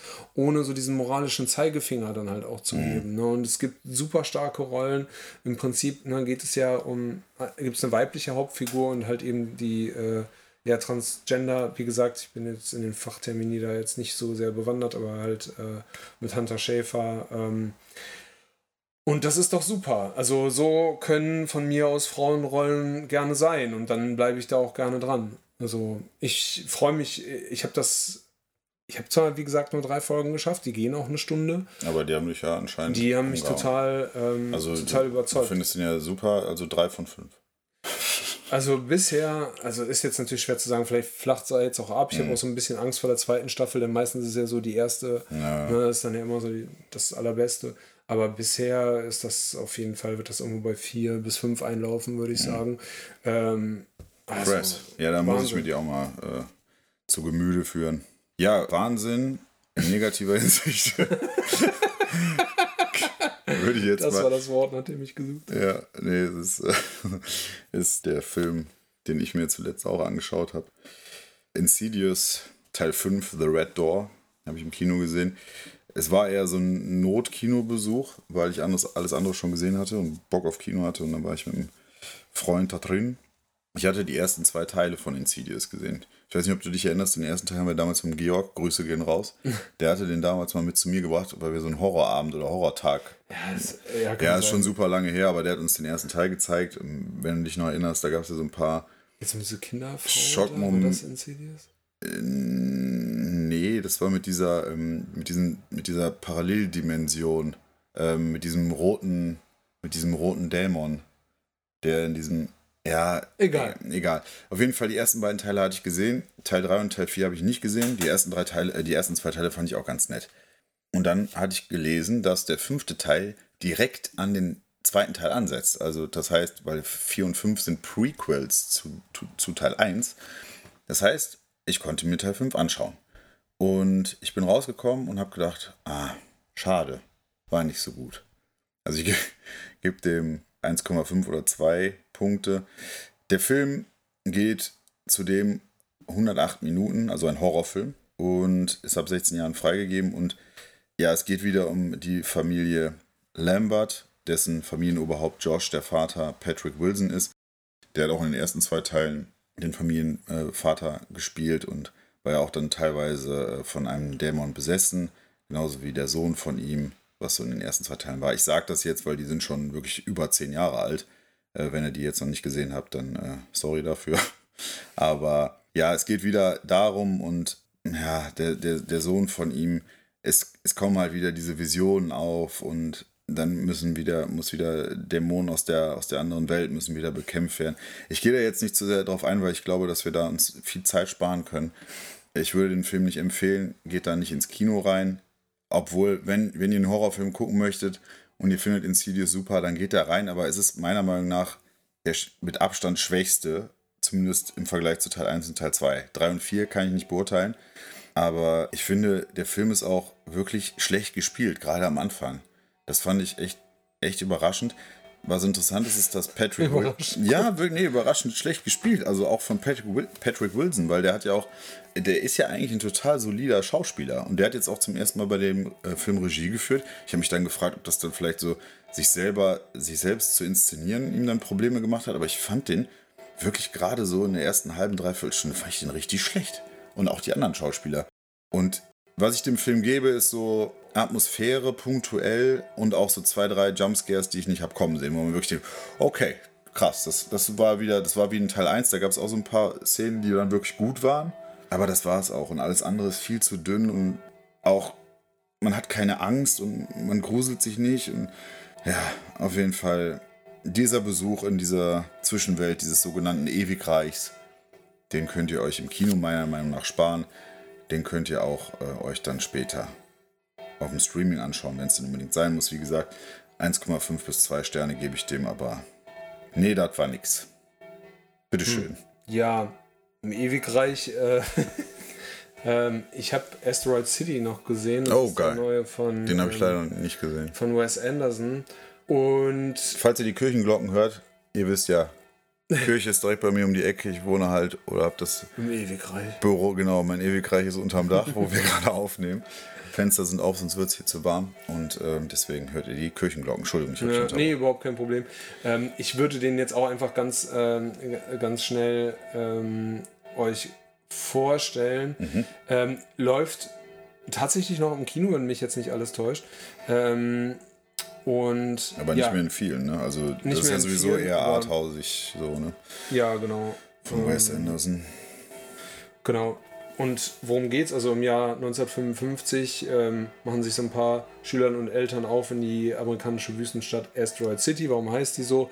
Weil da ein Komet halt runtergegangen ist und diese äh, kleinen äh, Schüler sind die Junior Stargazer, also die wollen an diesem Junior Stargazer Kongress halt teilnehmen und kümmern sich halt sozusagen dann um Astrologie, Astronomie. Ich verwechsel mal beides, eins ist mit den Sternzeichen, das andere. Astronomie ist, ist mit den Sternzeichen.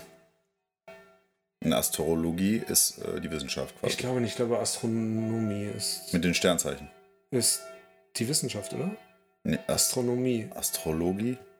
egal. Wir liefern das nach, wie es ja, so schön heißt. Ich guck mal nach, komm. Genau, und äh, bei Asteroid City ja, handelt es sich, wie gesagt, um diesen Ort, wo dieser ähm, Komet runtergegangen ist. Ansonsten hat der Ort nicht viel zu bieten. Es gibt äh, nur eine Tankstelle mit einer Zapfsäule, es gibt einen Diner und äh, ein Motel und das war es dann halt schon. Und ja, dann wird auf einmal, werden die Teilnehmer äh, ja plötzlich Zeuge von einer äh, ja, Alien-Begegnung oder von einem Alien, ja. was sich da äh, zeigt. Und ja, was soll, was soll ich jetzt dazu sagen? Also ich glaube dadurch, dass, nein, aber dadurch, dass es halt so in den ersten Minuten schon halt aufkommt oder halt zur Sprache kommt, kann ich es euch jetzt hier auch mehr oder minder spoilern. Ähm, also das Ganze ist halt ein Theaterstück. Also die, das, was dort in Asteroid City ähm, gezeigt wird, ist halt ein Theaterstück. Also es ist so, hat so eine Metaebene. Wir ah, haben halt sozusagen ähm, das Setting des Theaters und ähm, Brian Cranston spielt äh, den ja, Regisseur oder mhm. äh, Dramaturg und führt dann da so ein bisschen da durch. Und das ist dann schwarz-weiß und also ähnlich wie bei Oppenheimer. Mhm. Nein, aber, ja. Ähm, ja. und alles, was dann ähm, in Asteroid City dann halt stattfindet, ist eben ähm, ein Theaterstück. Und das ist, glaube ich, schon mal ganz gut, wenn man dann ja jedenfalls sagen kann, wenn man so diesen ganzen Style ja auch rechtfertigen kann. Bei Wes Anderson ist es ja immer so, du hast halt diese völlig geometrischen, geraden Aufnahmen geil, ja. und so, ne? Du hast halt diese äh, Kameraschwenks, ne? also dass es halt so wenig Schnitte gibt und so. Ähm, das ist natürlich alles wieder fantastisch und das macht natürlich sehr viel Spaß und man kann Wes Anderson ähm, ja vielleicht vieles vorwerfen, aber nicht, dass er einen eigenen Stil hat und man kann, sollte ihm, glaube ich, auch nicht vorwerfen, dass er äh, den halt auch einfach lebt. Ähm, ich muss wirklich sagen, ich bin ein großer Wes Anderson-Fan, aber ich war von dem Film schon sehr enttäuscht. Mhm. Also der hat mich auch wirklich ein bisschen gelangweilt, muss ich sagen. Auch schade. Und Wobei die Besetzung ja auch wieder super ja, ist. Ja, es ist ne? ja immer so ein absoluter, ähm, absoluter äh, Ensemble-Film. Aber das reicht nicht, obwohl die, obwohl es Spaß macht, den zuzugucken. Also deswegen. Ja, klar, also ähm, Scarlett Johansson spielt mit, ähm, ähm Jason Schwartzman spielt mit. Jason äh, genau. Brian Cranston spielt mit, Margot Robbie spielt mit. Und das äh, ähm, Tom Hanks spielt aber. Ja, genau, Tom Hanks hätte ich Und Tilda Swinton, das sind natürlich auch immer dann so diese typischen. Adrian Brody, ja. Äh, äh, ähm, Wes Anderson äh, Fahrens Matt Dill, geil. Ja, ja.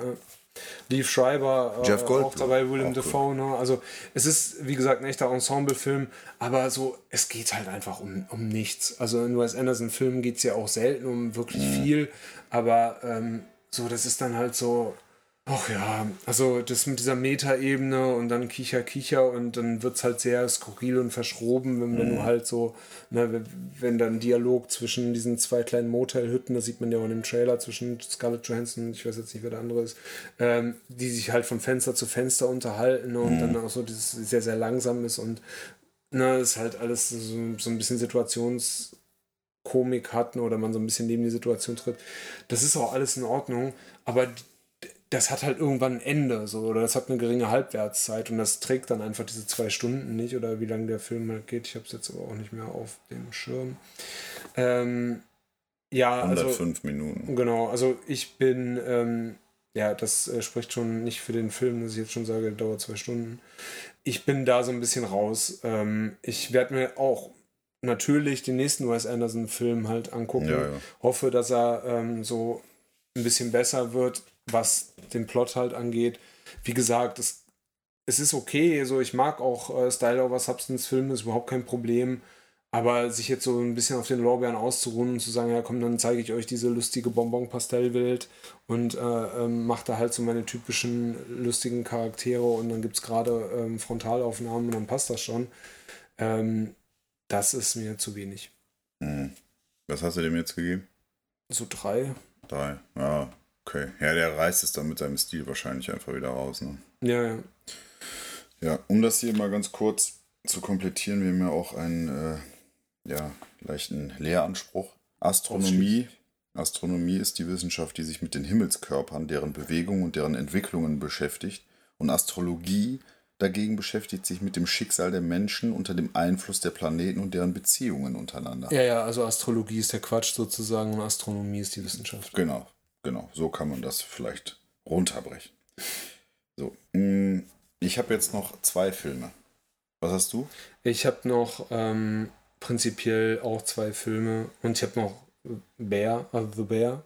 Ne, was Die diese, Serie. ja, ja, aber das hatten wir ja schon mal. Ja, ne? ich die jetzt, äh, bin ja jetzt auf halbem Wege. Ja, okay. Ich würde dann mit einem Film an, den ich liebe, seitdem ich ihn zum ersten Mal gesehen habe. Und ich glaube, das Witzige ist, dass ich ihn zum ersten Mal bei dir in deinem alten Zimmer gesehen habe. Ja, das hatten wir, glaube ich, so blau gemacht. Ne? Ja, From Dusk Till Dawn. Den habe ich neulich nochmal gesehen.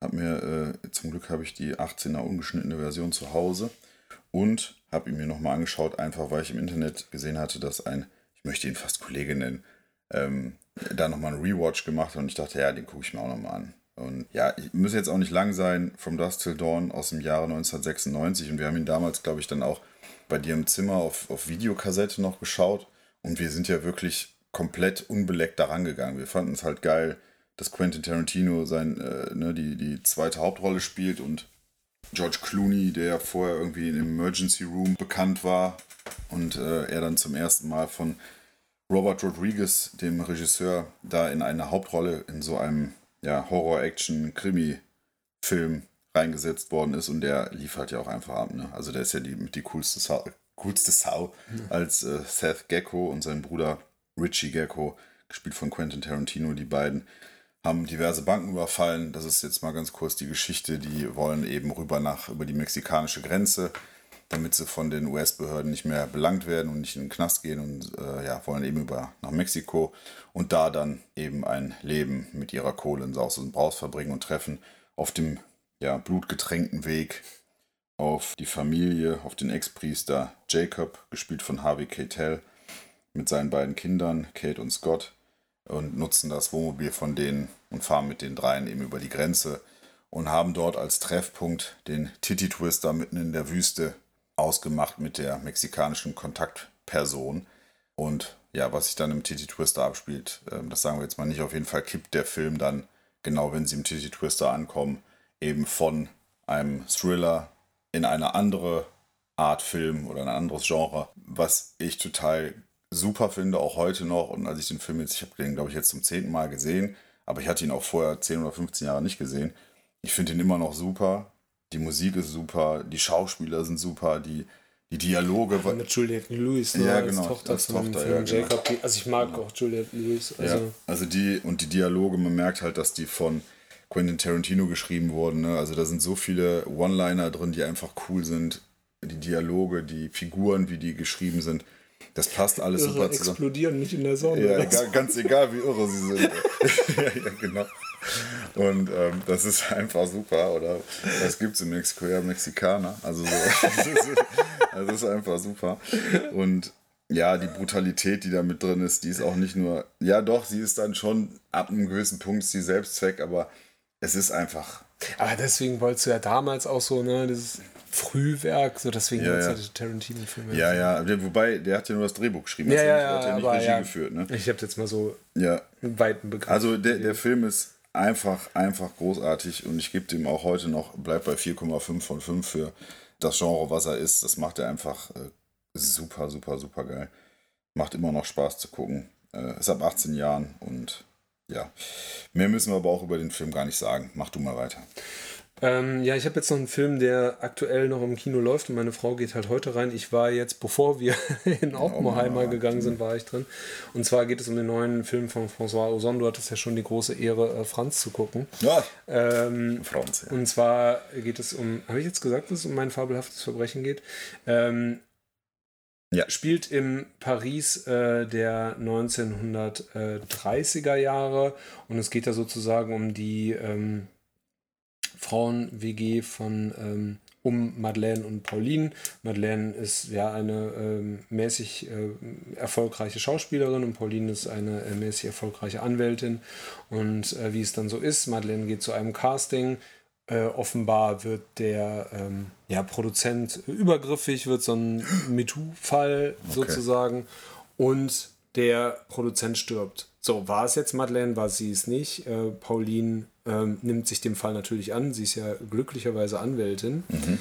Und ja, ich kann da jetzt nicht allzu viel drüber verraten, aber es entwickelt sich dann so eine Komödie groteske um ja, Rollenbilder und ähm, ja, ne, wie, wie ähm, geht, man, geht man mit Sexismus um, mit sexueller Gewalt und so, aber das Ganze mit so einem Augenzwinkern und ähm, es wird dann noch so ein bisschen ironisch äh, ähm, gebrochen sozusagen durch das äh, Auftreten von Odette Chaumet, also die eine äh, Grande Dame sozusagen des französischen Films, dort gespielt von Isabelle Huppert, die ich auch sehr, sehr gut finde. Die restlichen Schauspieler kannte ich jetzt nicht. Ähm, und das, diese ganze ja, Komödie, Drama wäre jetzt vielleicht zu viel gesagt, es hat so Drama-Elemente. Ähm, Dramedy. Also ja, wie gesagt, es spielt halt in den 30er Jahren, aber es, ist, hat so ein bisschen so diese ähm, äh, diese Anmutung von so 50er Jahre ähm, Schmachtfetzen, ne? so, mhm. so, ein bisschen, also alles ist so, äh, so, so ein bisschen überhöht, ne? Und, und hat so diese, diesen, das passt jetzt nicht da rein, aber so diese zauberhafte Welt der Amelie, okay. Zauber mhm. und so, ne, obwohl es halt vordergründig um ein hartes Gerichtsdrama vielleicht mhm. geht und so. Und das, das ist sehr, sehr witzig. Ich fand den Film ähm, ähm, wirklich klasse und ähm, falls ihr da Lust drauf habt, also ich mag François Ozon sehr, sehr gerne. Das ist jetzt wirklich ein ganz anderer Film von ihm. Also er hat ja Swimmingpool gemacht und, und in ihrem Haus und acht Frauen und so, die jetzt halt auch alle mehr äh, Punch haben sozusagen. Der kommt, ist jetzt so ein bisschen leichtfüßiger und macht sehr viel Spaß. Und ja, also es, man hatte ja immer so ein bisschen den Eindruck, dass aus Frankreich ja hauptsächlich so diese äh, die lustigen Sties halt kommen und irgendwelche anderen komischen Komödien und so. Das ist so ein bisschen, also ich, ich glaube, der französische Film ist noch nicht ganz da angekommen, wo jetzt der deutsche ist, aber ähm, viel. Meinst du das jetzt negativ nicht. oder? Äh, ne, äh, jein, also so, ich, äh, wenn wir jetzt mal so gucken, wir haben Meinst du jetzt noch nicht am Boden angekommen oder erst oben? Ja, ja, na, also es ist noch nicht so Rock Bottom wie jetzt halt der deutsche Film, wobei ich ja wie gesagt auch äh, da ja auch immer versuche, so ein paar äh, Perlen da äh, zu fischen. Vor die Säule zu schmeißen. Genau. Ja. Aber der ist halt sehr, sehr schön. Ähm, schaut euch den an, ähm, falls ihr Zeit und Lust habt, läuft noch im Kino. Und ja, macht Spaß. Gut, das gleiche kann ich über den letzten Film, den ich heute noch erzählen möchte. Sollen wir danach auch Schluss machen, weil ich glaube, wir haben schon ziemlich lange geschwarzelt. Ja. Der letzte Film, den machen wir auch schnell, weil auch der letzte Film, den ich, über den ich heute spreche, ist ein Film, den ich äh, zum ersten Mal vor über 20, nee, vor ziemlich genau 20 Jahren gesehen habe, ja, sagen wir 19. Ähm, es geht um die zwei größten oder zwei der größten Filme, ja, nennen wir sie Monster aller Zeiten und die aufeinandertreffen. Alien vs. Predator wir erinnern uns, es gab die Predator-Saga mit den großartigen Teil 1 und 2 und die Alien-Filme 1 bis 4 und dann sind die beiden aufeinander getroffen. Im Jahr, im November 2004 im Kino, ich kann mich jetzt noch erinnern, ich war damals, glaube ich, mit dem Schmied in dem Film im Kino. Grüße gehen raus. 100 Minuten lang. Ich habe den jetzt nochmal geschaut, weil ich jetzt nochmal ein bisschen äh, Alien-Filme wiederholt habe und habe mir dann auch den angeschaut. Und ich hatte mitbekommen mittlerweile, dass der von vielen ja als Schund abgetut, abgetut wird, abgetan wird. Das konnte ich damals schon nicht teilen. Mich hat der Film sehr gut unterhalten. Die Schauspieler, pff, ja, also die, man guckt die Filme ja auch nicht um der Schauspieler wegen, sondern eben um das Alien zu sehen, um den Predator zu sehen. Und die beiden, sagen wir es kurz, der Film, ich hätte dem damals 3 oder 3,5 gegeben und ich gebe ihm heute immer noch 3 von 5. Der hat mich unterhalten, und vielleicht ganz kurz die Geschichte. Also in diesem Film, der ab 16 Jahren ist, müssen oder werden Wissenschaftler zusammengerufen, um in ähm, die Antarktis zu fahren, weil dort 700 Meter unter dem Eis eine mysteriöse Wärmequelle ausgemacht worden ist und die wollen dieser Wärmequelle auf den Grund gehen und finden heraus, hey, da ist ja ein riesiger Tempel, eine riesige Pyramide. Und diese Forschungstruppe geht in diese Pyramide rein und ja, treffen dort auf Aliens und in der Zeit kommen auch drei Predator auf die Erde, die ebenfalls auf dem Weg zu dieser Pyramide sind. Mehr erzähle ich jetzt nicht, wie das alles zusammenhängt, das ist auch nur Nebensache, denn wir wollen ja den Clash von den beiden sehen und den sehen wir auch. Ich finde, dass äh, durchaus noch die eine oder andere Action-Szene mehr mit dem Zweikampf zwischen den beiden Viechern hätte sein dürfen, aber der hat mich trotzdem sehr gut unterhalten. So, dass äh, wer, wer Bock hat, so auf leichte Kost mit den bei und so ein bisschen Sci-Fi, Horror, Action haben möchte, dem kann ich den Film auch heute noch ans Herz legen. Und ich finde auch, dass der gut gealtert ist. Sind auch ein paar richtig geile Szenen bei, also so ein paar richtige Money-Shots, wie wir Experten sagen. Und ähm, deswegen, ja, das war ganz kurz nochmal von mir: Alien vs. Predator. Zum fast 20. Jahrestag, aber es ist der 19. Jahrestag. So, damit sind wir am Ende von der 31. Folge unseres Podcasts angekommen. Ich gehe davon aus, dass wir nicht wieder einen ganzen Monat auf uns warten lassen. Jetzt waren halt Ferienzeit dazu. Dazwischen Arno war weg, ich war auch weg. Aber dafür gab es ja jetzt umso mehr Filme, die wir gesehen haben Genau. und euch jetzt näher bringen konnten. Vielleicht ist ja für euch was dabei. Genau, aber wir versuchen auf jeden Fall jetzt so innerhalb der nächsten zwei, drei Wochen wieder von uns hören zu lassen und bis dahin auch wieder weitere coole Sachen für euch anzuschauen. So, bis dahin, bleibt gesund und uns gewogen. ja, Geht's ins Kino. ja. Und macht Idiot. Danke fürs Zuhören und bis bald. Tschüss. Tschö.